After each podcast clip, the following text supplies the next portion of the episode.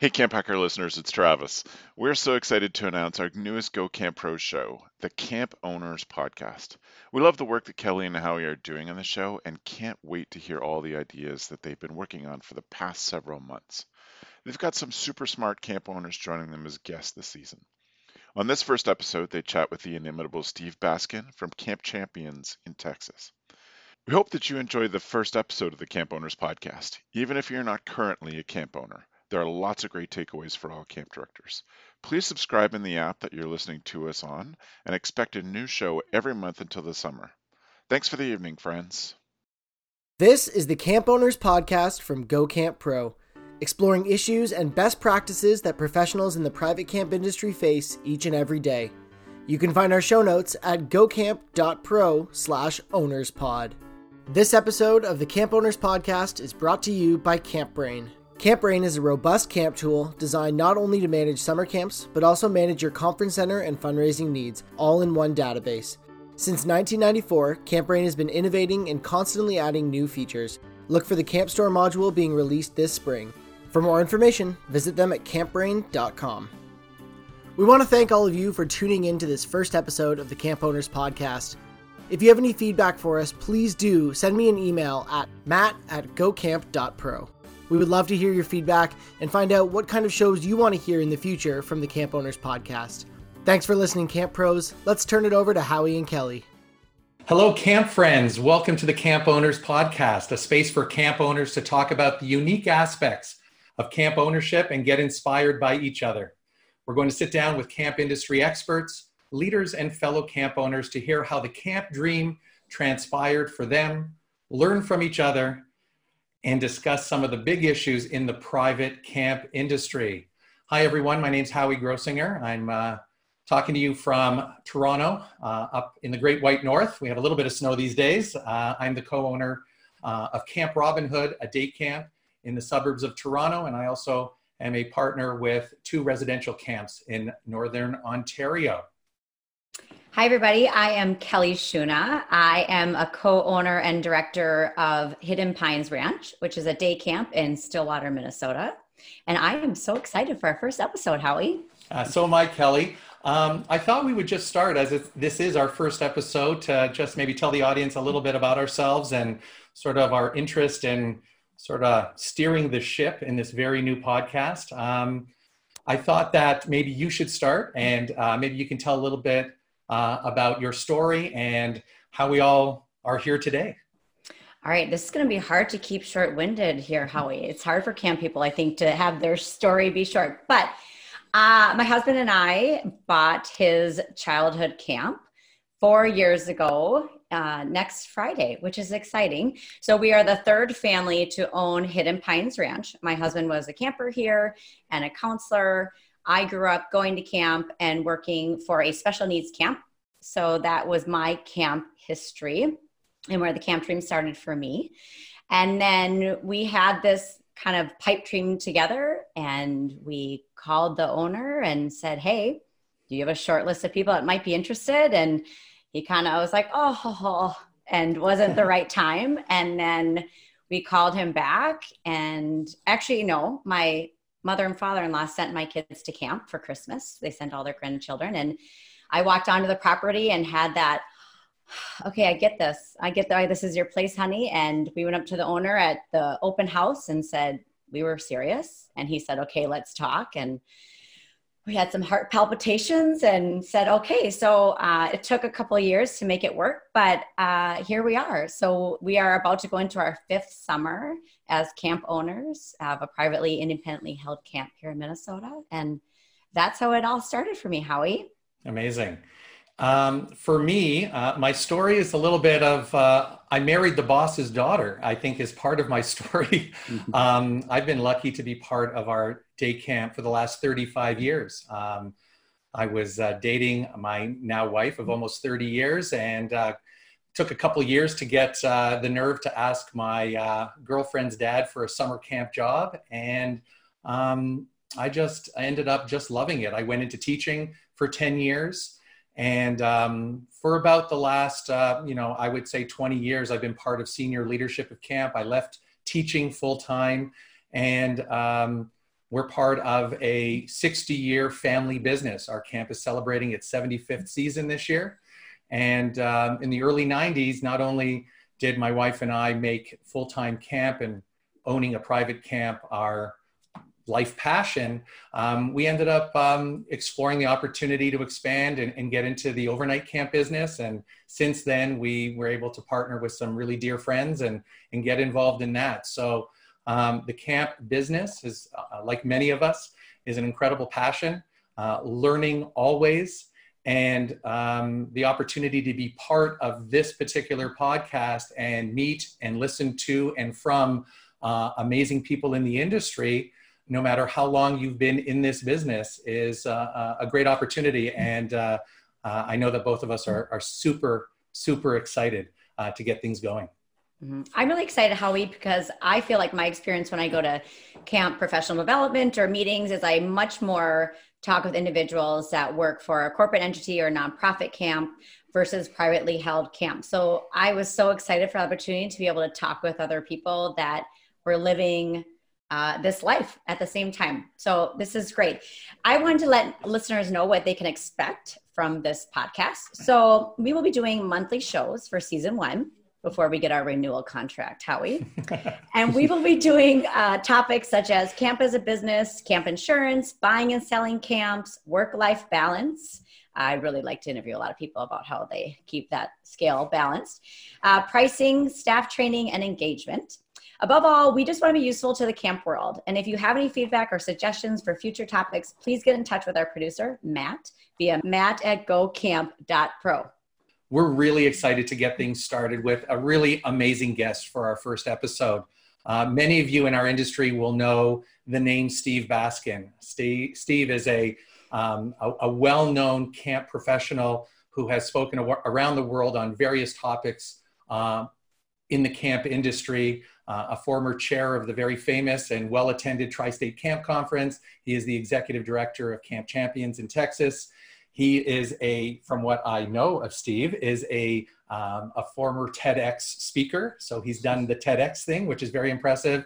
And I think for this very first episode, um, I'm really excited, and I know you share this, Kelly, is that uh, Steve brings an incredible background in business. Uh, and, and uh, will help us explore this really unique element of combining the passion we have for camp and the realities of running a business. So, with that, Steve, welcome to the episode. And I'd love for you to maybe take a, a, a couple more uh, minutes just to maybe elaborate on the things you've done and, and, and, uh, and what you bring. All right. Well, first of all, let me tell you that I am delighted and honored to be part of this podcast. Uh, certainly, the first one puts a little extra pressure on me, but I hope to uh, prove myself worthy. Uh, I guess I'll give you a short version. I fell in love with camp as an eight-year-old, and uh, I was sort of a scrawny, asthmatic kid, and camp was the place where I learned I could be spectacular. Uh, I didn't. Uh, I was a camp counselor, but eventually drifted off and went to business school and was an investment banker and briefly a consultant, and then decided that if I had, you know, 10 lives, I'd live one of them as an investment banker consultant. But I did have 10 lives, I had one. And I wanted to do something that combined my uh, passion for running an organization with my passion for transforming lives. And uh, it turns out that summer camp was the perfect place to do that. And uh, in 1992, while I was still in business school, my brother and I decided we were going to go buy a camp and we spent better part of a summer talking to about 12 different camps none of them wanted to sell so we did the one thing we swore we would never do which is start a camp from scratch uh, and uh, the answer is yes it can be done and no i would never try it again uh, three years later the owners of camp champions which was about to celebrate its 30th year uh, came to us and said hey would y'all be interested in buying our camp and we bought the camp we've just they're about to have, I guess, our 25th summer there. I think that's right. And uh, over the course of the time, we've tried a few other things. We uh, did something that predated uh, Bunk One and uh, Camp Group that, I mean, not Camp Group, uh, uh, CampMinder, which did not go well. It was called I Love Camp, and it lasted for about two years, and then got blown up in the I, the internet boom and bust. Um, also, partners uh, with some fantastic people in a resident camp in North Carolina called Camp Pinnacle, and a day camp in Sharon, Massachusetts called Everwood Day Camp.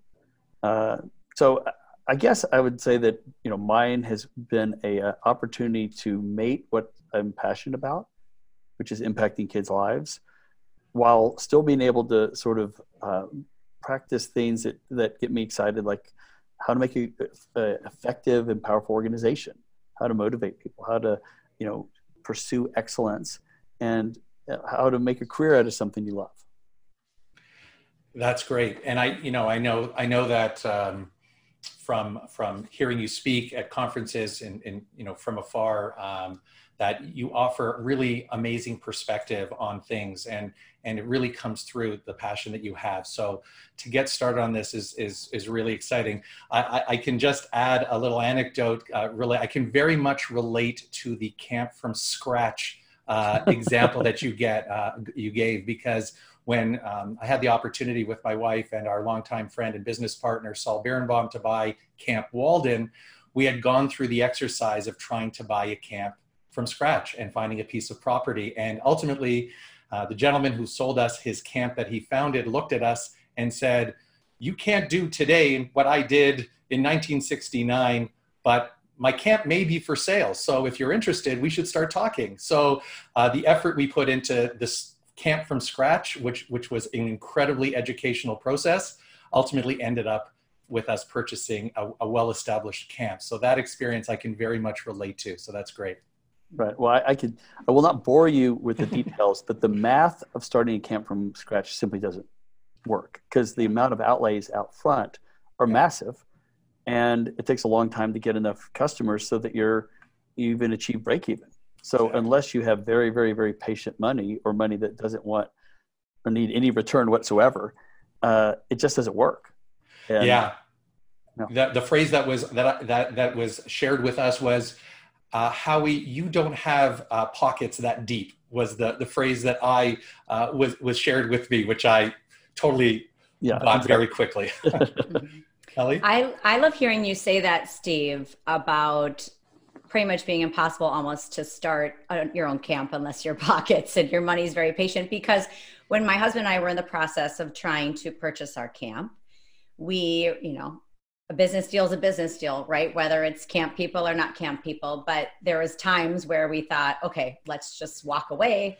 Maybe we should just start our own. And my mother-in-law, who is an entrepreneur, she said, no way. It will take you at least 10 years, Kelly, to build a client base and facilities and all of that. So I think that's really interesting to hear you say that um, because I think it's very true. So I have been tasked with asking you our questions that we are going to ask every guest on all okay. of our episodes. And you answered one already, which was great. It was what was your camp dream and why did it, when did it start to become a reality?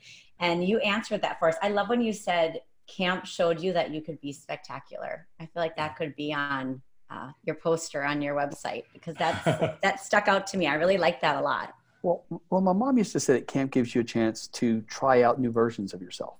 Mm. And if you are an only child, you get to learn what it's like to share spaces. If you are the younger child of the local football star, which was my situation, uh, but I was an asthmatic, so I couldn't play football. Mm-hmm. I got to be suddenly, I wasn't anyone's younger brother. I got to be me. And you know, if you're doing it intentionally at camp, you can find what makes every kid special, mm-hmm. and you give them a chance to try out new personal narratives, and a narrative that says, "No, I'm not the dyslexic kid, so I'm stupid." Mm-hmm. No, I, all those compensatory skills that I have developed as a dyslexic child makes me a spectacular camp friend. Mm-hmm. Or you know, whatever your challenges are at home, we could find a way to, at camp to have a kid feel special and that's really the part that i connected with. And when i had the idea or the possibility of getting into the camp world that was the gift i wanted to find a way to give. And when i get really geeky and really obsessive i'm asking the question what needs to be true for every child to figure out what their current narrative is? What do you want their narrative to be? And what do we need to do to help change that narrative? So when you were eight do was the dream I want to run a camp or was it just a feeling about this is this has gotten to my core and I want this to be a part of my life? When I was 8, I just didn't want to be a disappointment. Right? I mean, when you have everyone expecting like I grew up in Midland, Texas, which is where Friday Night Lights was made about, Midland and Odessa. And my older brother was kind of a legend because he was the all district center and he wasn't even five foot eight, right? So he was called Mighty Mouse, and they wanted me to be Mighty Mouse, which was mm-hmm. great for him, but wasn't great for me. And my parents told me I was okay, but other people would give you one of these.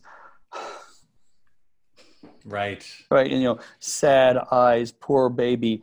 And I started to believe that I wasn't worthy.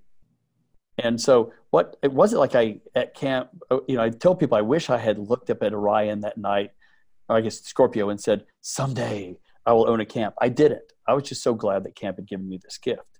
It was only later when I had the benefit, right? My aunt and uncle own a camp, and they uh, had asked me to look at you know some of the things they were trying to do, and I began to realize you can actually make a living doing this. Right. You you're not going to buy a yacht.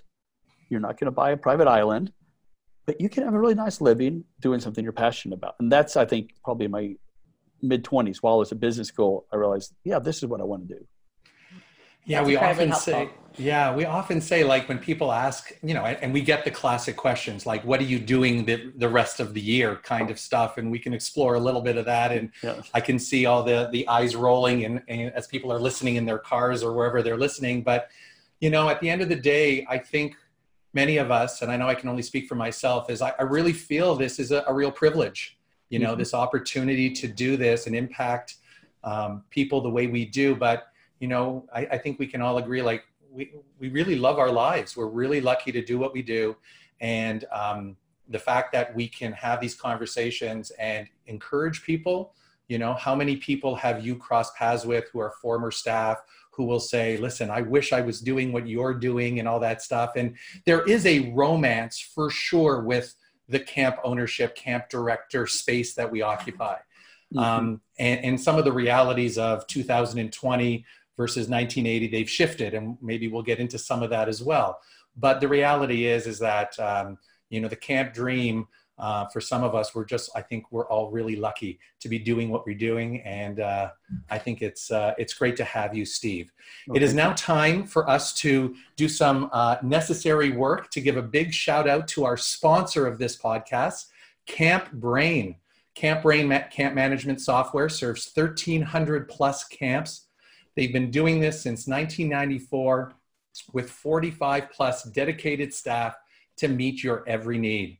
With core modules uh, for camper, conference center, and fundraising, CampBrain, Camp Brain has all the features to meet your camp's needs. They are always innovating the software and releasing new features based on their deep knowledge of the camping industry. For instance, look for their new Camp Store module coming this spring it will be integrated with Square to provide an excellent point of sales experience, inventory management, as well as an online store. Um, I'm really excited that CampBrain is part of this podcast. I have been associated with CampBrain myself, and I know there's um, there's a lot of options in the camp uh, uh, management software in our industry.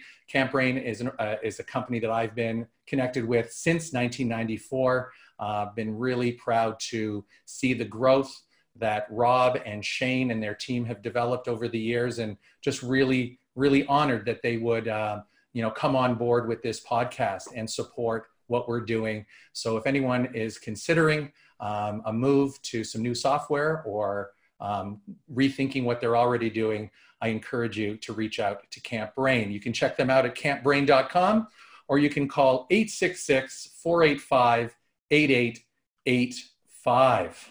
Okay, so we now are going to sort of move towards some of the specific topics that I think Steve can really offer some insight to and, and generate some, some, some really good discussion amongst the three of us. Um, so I think that at its core, Steve, you know, the question we wanted to kick off with is, you know, you know, in your view, what does it mean, you know, to view your camp and organization as a business? Um, I think that's a, a you know a, a, a, jumping off point, so to speak, for for why we're doing what we're doing? Well, you know, I, I struggle a little bit when people ask me about this, and I think a little bit stems from uh, when I first came into camp. I came straight out of business school. I really thought I had a competitive advantage. I thought I was going to be able to use the best practices that I had learned, and I think I came in thinking it was a you know more of a business and more of a place that you need to be thinking, and not as much a place that you need to be inspiring. You know, I need to realize it has to be a mission, it has to be a passion, and if you're not serving all your stakeholders, you know, your employees as well as your parents and as well as your vendors, you're not going to do well. And in that way, a great a camp's a business the same way a great school's a business. You know, mm-hmm. so this is not. I don't want to say that camp is a money making machine. If you want to make money, there are better ways to do it. Uh, but I do think that there are certain disciplines, uh, there are certain practices that enable us to do things at a higher level and have a better impact with children. And one of the things is is uh, finding your way into the virtue circle. And the virtue circle goes a little bit like this you do a great job with your families, they're delighted. So they give you word of mouth referral to other people. So your camp can grow a little bit. You also can raise price a bit. As a result, the next year, you have a little bit more cash flow. So you can invest in better people, a little bit more training, and maybe build something new cool at camp. Well, now the satisfaction level of your families goes up even more. So now you're able to, you know, maybe hire Michael Brandwein to come do a, a session for you during orientation, right. and you build an even cooler new thing. And now you get to hire a full-time recruiter or a full-time uh, uh, another professional that works with you year-round. So the quality of uh, the camp goes up again.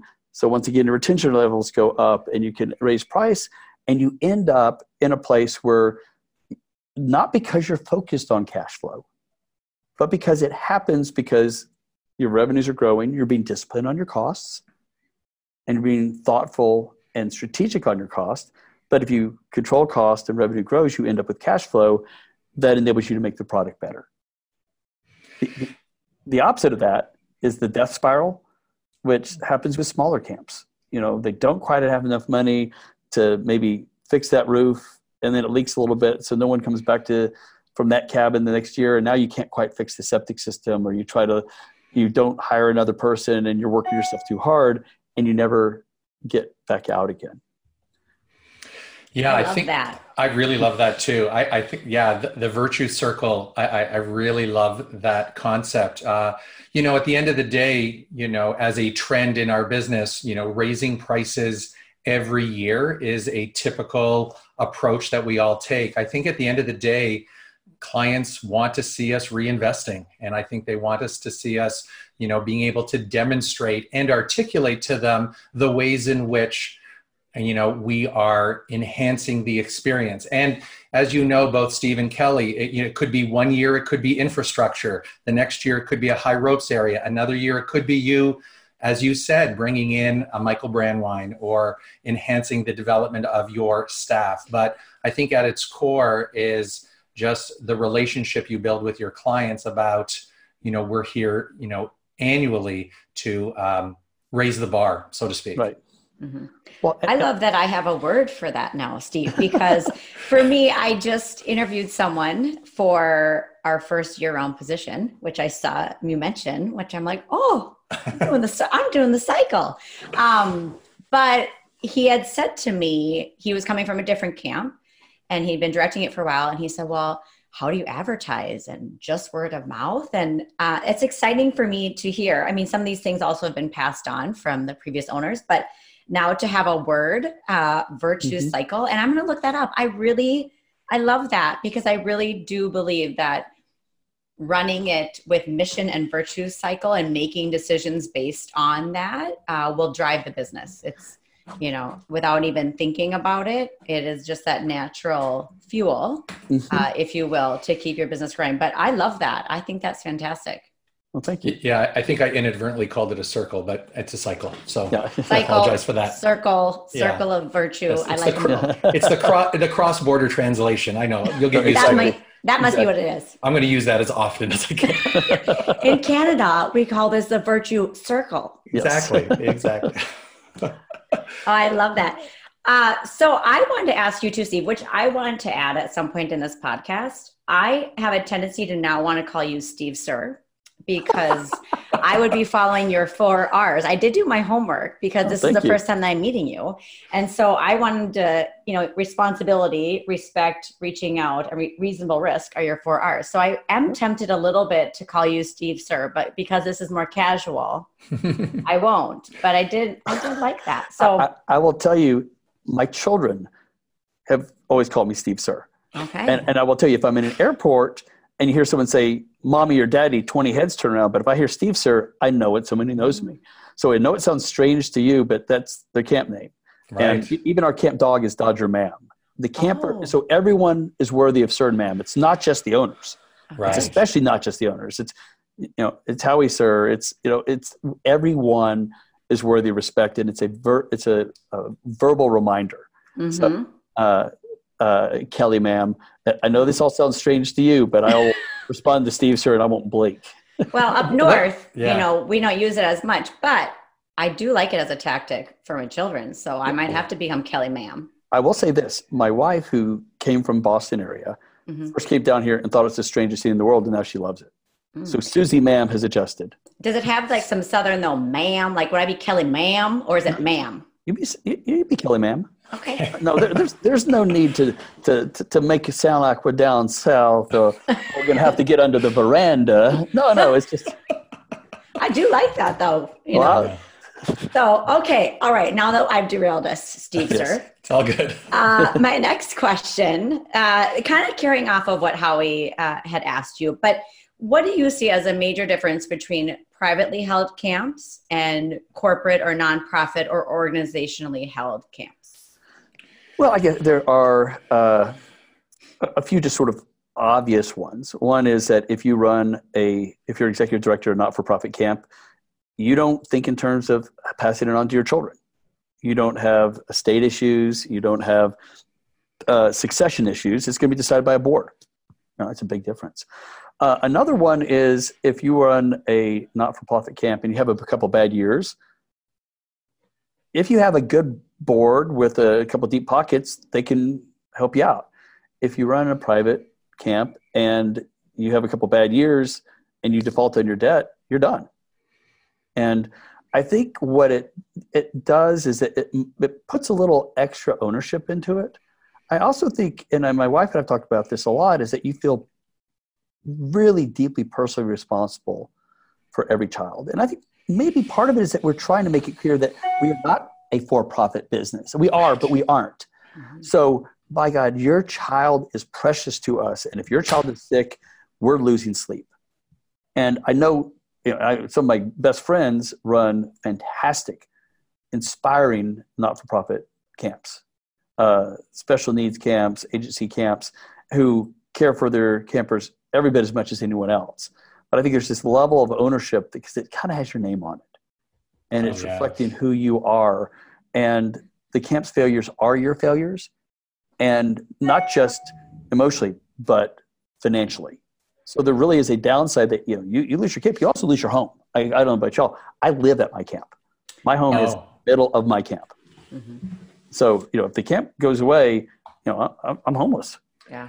Yeah. And it's also, I find very interesting to find the, the correct balance with that internal feeling and how you project that to your staff. Uh, right. So I, I feel like, you know, we, I feel we do a really good job at staff development. Kids have grown up at our camp and the care and concern we've shown. And then all of a sudden they become staff. And as we sometimes say to our staff, the stakes have changed, right? You're now taking care of other people's ch- children. And, and I would never want my staff to feel that if they messed up, they're messing with my living, but they sort of are. But you've got to find this kind of really appropriate, genuine, authentic balance of, you know, having faith and trust in the people who are delivering on all the promises you're making to our mm-hmm. families because often they are coming very personally by us right whether it's a home visit or on the phone kelly i'm sure you're constantly having conversation with moms and dads about you know your investment in the experience and then we're passing them off to our staff but you know, I, I, hear what you're saying, Steve, around, and you live on the property. So I, I find that we're all navigating that fine line between, yes, it's our living, and how do we temper freaking people out that they're messing with what Howie and Sari are doing or something like that. Well, well, let me uh, give you maybe a, a thought on that that might make it easier. Is that I finally got past thinking you're messing with my livelihood because in order for that to be true, you're doing something that is deleterious to a child or to the child's family. And that in and of itself is enough for me to take action. Yeah. So forget my business. I don't care about that. You're doing something that is going to make a child feel unsafe or make a child uh, not just uh, help them learn how to dis- resolve a conflict. You're not doing your job. And I would respond the exact same way if it were my business or not my business, as long as I stay focused on the kid. Yeah, yeah. The to- challenge for me is my wife and I joke that we're sort of a 20 year overnight success story. I mean, there were some years early on where we had four kids, in, uh, you know, under the age of five, and we were living in two bedrooms with one bathroom and struggling to make stuff work. Well, we've reached a level of success now where that's no longer true. And once again, we don't own yachts, we don't own islands, but we're, we're doing pretty well. You know, the house we live in is a nice house. And it's, I'm conscious sometimes that I don't want the staff who are working their tails off for not great pay because camps can't afford great pay to be resentful. And it's it, it's a huge priority to me that if, if I cannot demonstrate daily during camp and especially during orientation that we're about the mission, then we will fail. That is maybe the single most important challenge is that even though we've got the gray hair and we seem to have level, achieved a level of success, we're still about the kids. Yeah.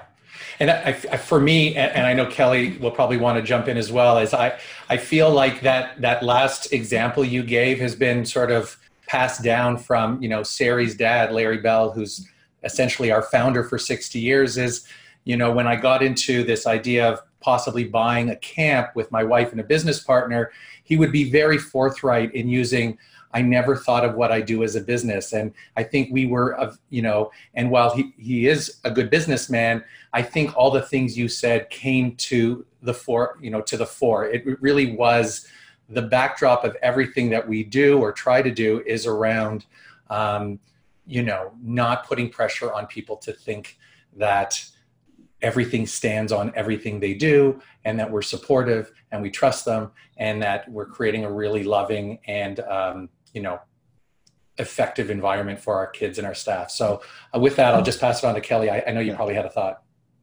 well, I was going to say, if you're not watching on YouTube, I was doing a lot of active listening for both of those answers that Steve gave about, you know, it's reflecting on you and your family. And especially what you just last said, Steve, about, you know, your home and not wanting staff to feel resentful about what they're paid and what goes into camp. And I think about that a lot. Um, just even like the car that I drive in our community and not wanting to ever give people a reason to be like, oh, well, that's why camp is so expensive. But also, you know, if we go on vacation as a family, I feel very hyper aware of sharing anything on social media. Um, and I, you know, again, though, the flip side of that is I should, I'm proud and I'm, it's important for us to travel and that's how we rejuvenate or whatever it is we choose to do. I should not have to feel bad about that. But I guess I'm more not feeling bad about it, but aware of it and the perception uh, that it is on my family as the owner of camp. I give you, well, we, uh, one day my wife and I woke up and realized we never had a summer vacation with our children. And so we decided we were going to do all of them at once. And seven years ago, we pulled them out of school for six months and backpacked Southeast wow. Asia. Europe, and I blogged every single day. And part of my reason was parents wanted to hear what these crazy camp directors were doing. But the other thing was to provide 100% evidence that we were living close to the ground. We were eating street food in Vietnam. We were not mm-hmm. staying at the Four Seasons. We were just, you know, had piled up all those family vacations that we weren't having. And, but I, that, the thought you're describing is, oh my lord, I don't want people to think, oh yes, the camp directors is on oh, a, yeah. a world trip. No, it was a uh, an adventure yeah. Was, yeah. And I find it very interesting that we're a very unique industry that way because I don't think people in our communities look at their lawyers and their doctors in the same way. you know, no, they don't. You know, when they're when they're um, out in the town or or, or doing those things. So it, you know, and I think that just speaks to the personal responsibility that we we take on very genuinely about you know delivering what we deliver and how um, how careful we are to uh, to to project what is consistent with our values and the mission, as you said, of what we do every every summer. So that's great. So, Steve, we want to ask you a little bit about what you think is unique or unexpected, um, or a unique or unexpected challenge of being in the camp business. And I feel like you've talked a lot. That's basically what we also included in the past conversation, past couple of minutes. But is there anything else that you would add about what's unique or unexpected as a challenge of being in this industry? Well, well there's two things are unique. One is uh, you need to be in the business of inspiring. I mean, in the most literal term possible, young people. And if you can't connect with and inspire and uh, um, share a passion with 18 to 25 year olds, you're done. Right. I mean, that's, and they can smell inauthenticity a mile away. So one of the huge challenges is just being so being true to this amazing calling we have. The other thing that makes it unique is where else are people giving them giving you their child? And particularly with overnight camp.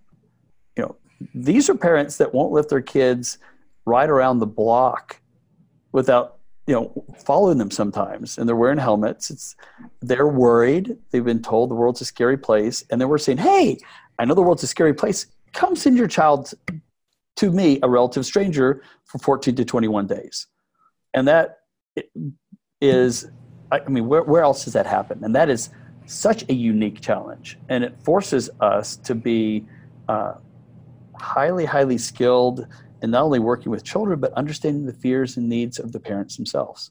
Right. Yeah, and I think that more more so than ever, I'm sure we're all finding ourselves doing a lot of parent coaching, a lot of, you know, more than ever this this they're looking to us for advice more than ever. Tell me what i should do with my kid. You know this is what's happening in school. I find that our industry has become much more extended to the rest of the year than sometimes even the summer because of you know um, this great responsibility and i think we've proven it that people look to us in a way that um, they trust you know advice perspective etc so I, I i you know that and, I, I think we should and we need to be that way yeah uh, and I'll say two ways. But if you looked at what camps charged 30 years ago, mm. compared to what the like consumer price index is, and now what we charge now versus the consumer price index, camps have raised the prices a lot more than inflation. We better be doing more than we were 30 years ago. If 30, 40 years ago we were in the recreation business, we better be in the education and youth development business. And if we can't help parents, we don't deserve to have their child. The second thing, I'm going to sort of, sort of two thoughts. One is I blog every day during camp, and mm-hmm. it is we have 100% of the parents' attention at that time, so that's when I do most of my parent education. The second thing is uh, four or five years ago, we created a whole new position called the Director of First Time Families. Mm-hmm. And this person's only job is to specifically address the needs unique to a first time camper and a first time camper parent. A returning parent at either of your camps is now a trusted ally. The first time parent has no reason to trust you at all. You're a stranger with their child. And we begin to realize there's a huge asymmetry between the needs and wants of a new family and a returning family. And why are we communicating with both groups in the same way? So we have one person whose one job is to focus on the needs and wants of first time families. And involves, I won't, I won't go into the details of what that yeah. includes, Alicia want me to, but that was a big sea change for us because uh, you know the returning families don't want to change anything. Yeah. I think for yeah, sorry, go ahead. You know, finish your thought. Yeah, no, and, and, the new families don't care about what you have or haven't changed. Is it safe?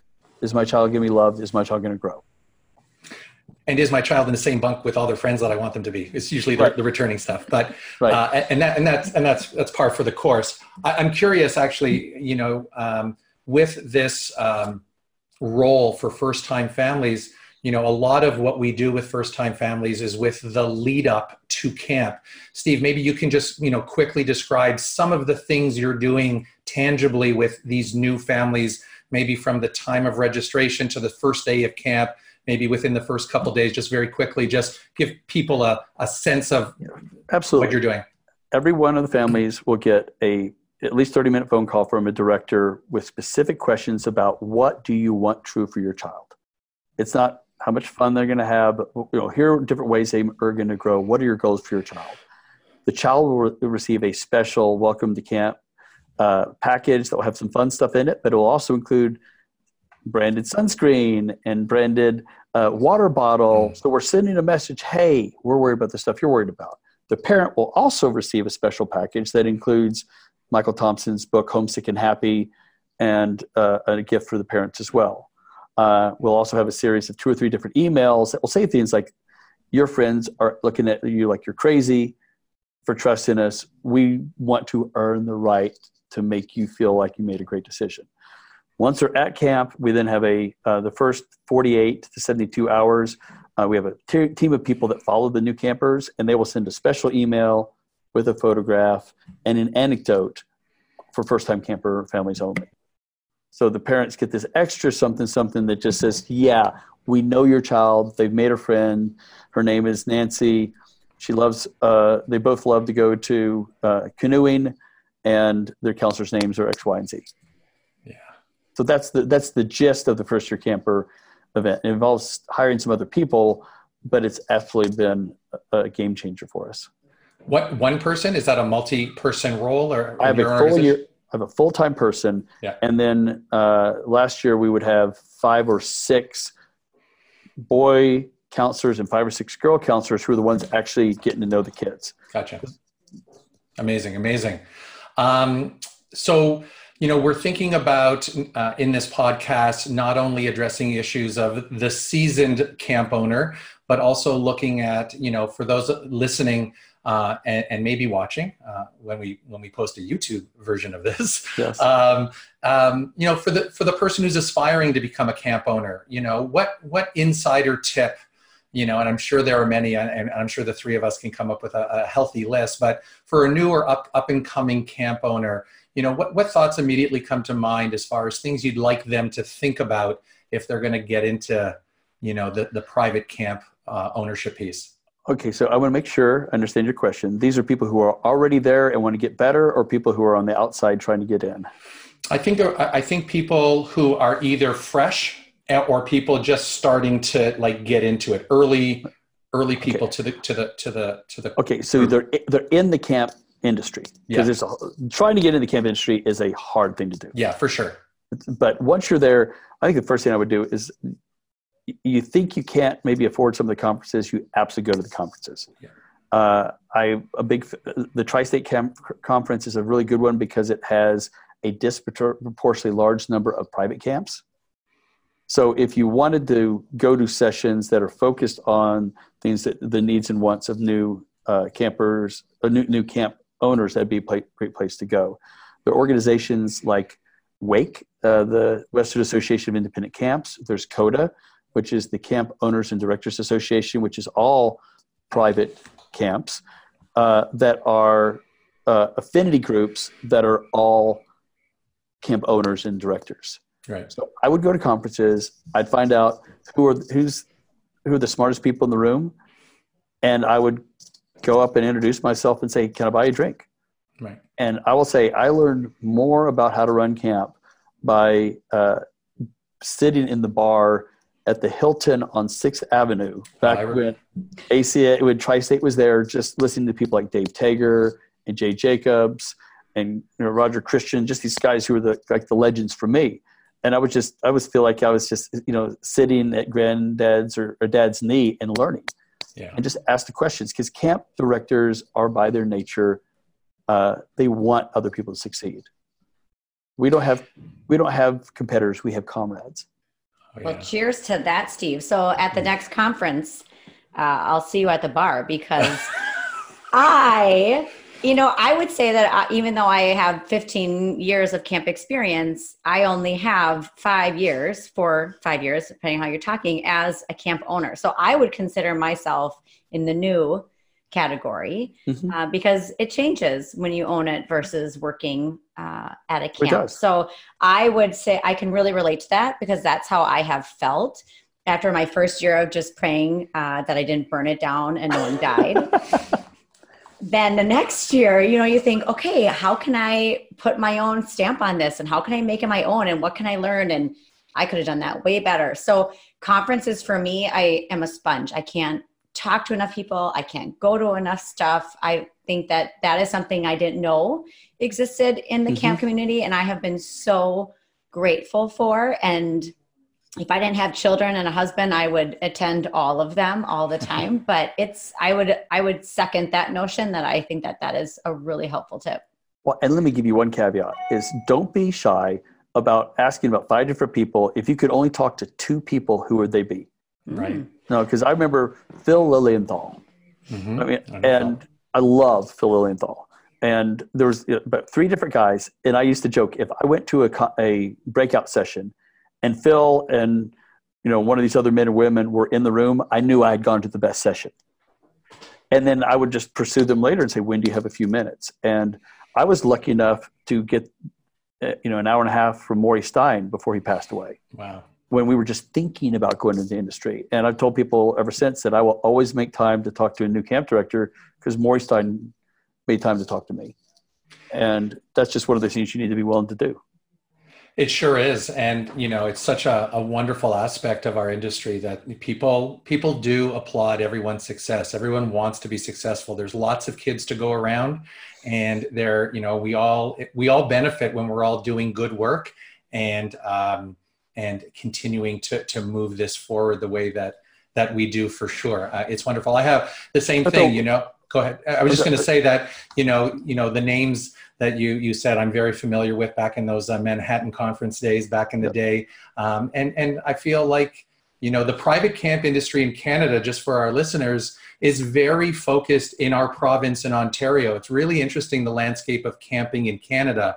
We're a very large geographical country, but not for profits, church, boys and girls clubs, you know, YMCA, you know, predominate outside of Ontario. So we have a very small, relatively small group that's very similar to what, I would describe as the Northeast culture of overnight yeah. and day camps. But um, yeah, name, you know, so many of the young people that I've had to work with, you know, they sit in a room with some of the names in our in our area, whether it be my father-in-law Larry Bell, or you know if they listen to um, other people. And, and, and listen, you know he, he's passed on, but Jack Pearse is legendary, and many people, you know, and and his camp Tawingo is uh, world renowned, and people, you know, so many camp professionals have benefited from the many years of watching him and listening to him. So those are just some examples from north of the border, but yep. but you're right. You you know we're we're a very giving giving profession and uh, young people just need to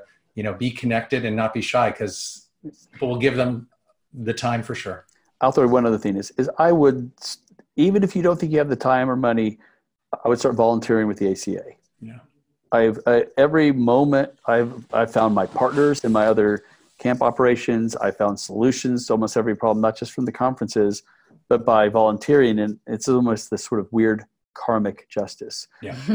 if you pour into the ACA, you're going to find that mentor you need, the very person that can answer the one question you have. You'll just be easier to find because sometimes at conferences, you know, there's only you know, Kelly. I will uh, happily have a, a beer with you, but there's only so many people I can do that with before I'm either not making the conference the next day. You know, there's only two nights, right? but if you're involved in the volunteer stuff, you're beginning to start to find uh, the people who who you like who are sharing your journey. Yeah, and mm-hmm. it's pretty easy to find, and the volunteering is a great place to start. Mm-hmm. ACA will be happy to hear that, Steve. It's almost like they have a plug on here. I like that. I would agree with that. Uh, so, the last question that we wanted to ask you formally is what do you think is something that camp owners should have on their radar for the future of our industry? Okay, so I'm going to give you two answers. The first answer is I've seen a big trend toward the professionalization of camps. You know, I mentioned before that our the the our tuition rates have gone up faster than uh, inflation. I also think parent expectations have gone up substantially higher. And we are needing to provide uh, you know parents are less forgiving of uh, any sort of mistakes. Uh, they're less forgiving of uh, accidents or uh, any social cruelty. You need to be on top of things and it means that you can't just sort of wing it. You need to be going to conferences. You need to be hiring people to help you during orientation.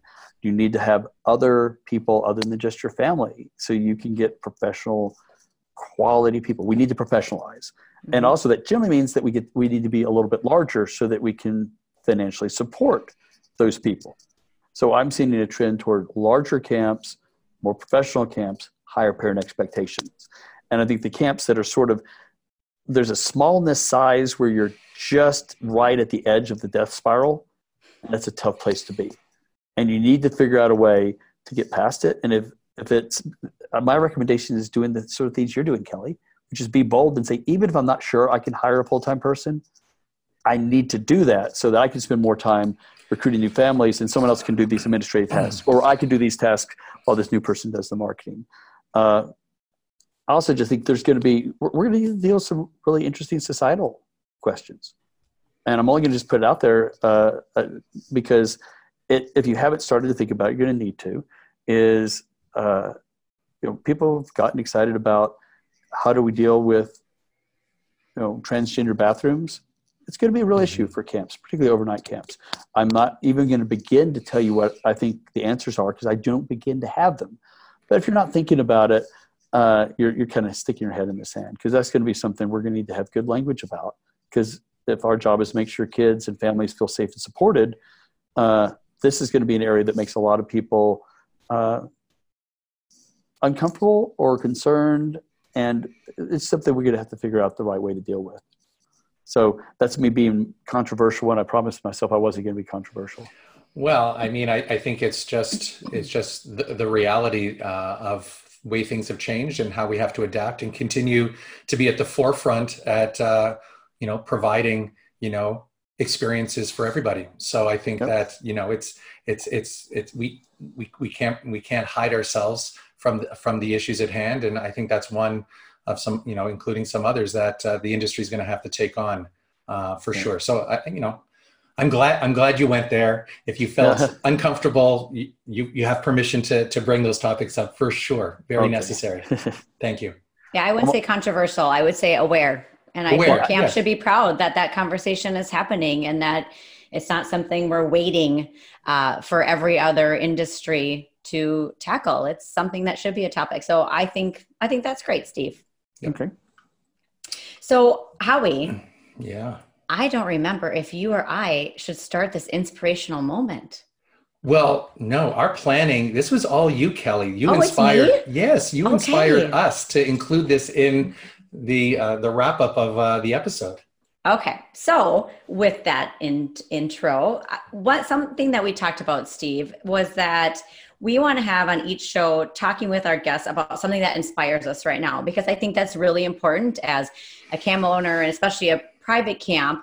You know, the passion is fueled within you or within your partner. And so, what is inspiring you right now um, in this industry or in your life? It can be a book, an article, a podcast, documentary, a leader. Um, but what is something that you would say right now, Steve, that is serving as your inspiration? Uh, I am almost obsessed with the work that is coming out of uh, Angela Duckworth, Carol Dweck, and David Yeager. Uh, David Yeager is actually going to be one of the uh, uh, keynotes at the uh, at ACA. He's actually a friend. Uh, Paul uh, recommended that I meet him about 12 years ago when we were, or 10 years ago when we were doing a study to see if having KIPP students at camp would help them at school. And the reason I'm interested in his work is it focuses on mindsets, and mindsets change the way a child learns. If I believe I can become more intelligent through hard work. That's different than believing I'm either smart or dumb. Mm-hmm. If I believe that I belong, that's different than thinking I'll never belong. And it turns out that you can change or improve a child's mindset in very short, distinct interventions, some of which are just 30 to 40 minutes long. Well, we have this one week, two week, three week intervention that can help children get better mindsets, get better narratives. And if you could change a child who believes that every problem's a boulder, every you know rock is a boulder to every rock is a pebble, if you can get them to believe that every uh, problem is an opportunity in disguise, that changes the way they learn, the way they approach their lives. And so the way I've started to think of education is school is where you learn content. And you need content. It takes a long time to learn the subjunctive or algebra or calculus. But a mindset, it's like you've taken, you've supercharged the engine. So we learn for nine months, we go to camp, we get an elevated narrative, an elevated mindset. And now when we learn the next year, we're doing it with more horsepower. And then we go through that year and we elevate again. So my two inspirations are what can we do at camp to maximize the change and improvement in a child's mindsets? And then how the heck can we get it to a broad range of kids from all socioeconomic and ethnic backgrounds instead of the population, traditional population, which skews to uh, Caucasian, upper middle class kids yeah. for the most part. So my inspiration is to try to get this to all kids, but thinking of camp as a mechanism to change and improve mindsets. Wow. And then they can become better learners. David Yeager had a great article in the recent ACA magazine that came out. I just read that about yeah. mindset. So I'm excited about his keynote as well. Yeah. All right, Howie, what is inspiring you right now? Well, staff development is always on my mind. Um, I've been a, a, coach at the high school level club. Uh, volleyball is my thing, and, and uh, coaching coaching boys volleyball has been my thing. So, helping development, but at camp, staff training, staff development has really been on my thing, and I I, I really like. Um, I love quotes. I love uh, getting groups of people to examine the power of a quote and see how it's related to the work we're going to do daily with each other and of course with the kids and if you haven't already uh, subscribed to this. I'm a big simon sinek fan. Um, simonsinek.com uh, every day in my inbox i get notes to inspire. Uh, daily emails with quotes. I compile them all through the year and then i go through an exercise where how are some of these going to be incorporated into staff training? How to you know, uh, I think that there there's a lot of opportunities to springboard into what we're going to accomplish this summer through that, and I have found that resource to be pretty inspirational, and um, it gets people, um, you know, motivated uh, after after a year of school and being in classrooms to sort of challenge themselves to how can we make this next experience for our community that much better. So, notes to inspire from Simon Sinek. All right. Mine is a book I read recently over break called How to Raise Successful People by Esther. I'm going to not going to pronounce her name correct, but I want to say it's Wojcicki. So I'm sorry, Esther, if you're listening to this podcast. um, but she has a quote in there that I think is I don't think I know. It really fueled me over break and going into the new year and was I include this in my message to my families. But she said in there that the single most important behavior that you can role model for your children is the ability to have functional relationships. And that to me speaks to camp is that we have this ability to role model healthy, connected relationships that are functional for kids. So that inspired me and as a parent, but also as camp owner. Wonderful. So after this, Steve, mm. if we have guests that would love to get a hold of you and find out more about Camp Champion or about anything else that you've talked about, how can they get a hold of you? Okay, well, uh, our camp is Camp Champions, and our website is campchampions.com. I'm Steve B, uh, S T E V E B, as in Baskin, at campchampions.com. Uh, those are the best ways to either find out about Camp Champions or uh, to reach out to me. Right. Howie, how can they get a hold of you? So I'm uh, I can be found at Howie, H O W I E, at camprobinhood.ca. Yes, Canada. And and uh, feel free to explore um, what we do up here. And if anyone has any questions or suggestions uh, for future podcasts, you know, Matt is a great source, but uh, feel free to reach out to to us individually as well. All right. If you'd like to get a hold of me, my email is Kelly with a Y at hiddenpinesranch.com. So we just want to thank everyone for listening. We hope that you will tune in for our next episode at the end of February, which we will discuss the world of camp insurance and how it applies to all of us. So thanks for your time. Thanks for your attention. Steve, this has been a pleasure as my first time getting to meet you. So I really appreciate you taking the time to do this today with us. Well, thank you very much. It's been a pleasure for me as well. Thanks so much, Steve. Right. All right. Bye-bye. Thank you. All right. See you next time, everybody. Bye bye. Thanks for tuning in to the Camp Owners Podcast. If you like what you heard, please leave us a review on iTunes or wherever you listen to this podcast. And don't forget, you can find our show notes at gocamp.pro slash ownerspod. Thanks for listening, Camp Pros.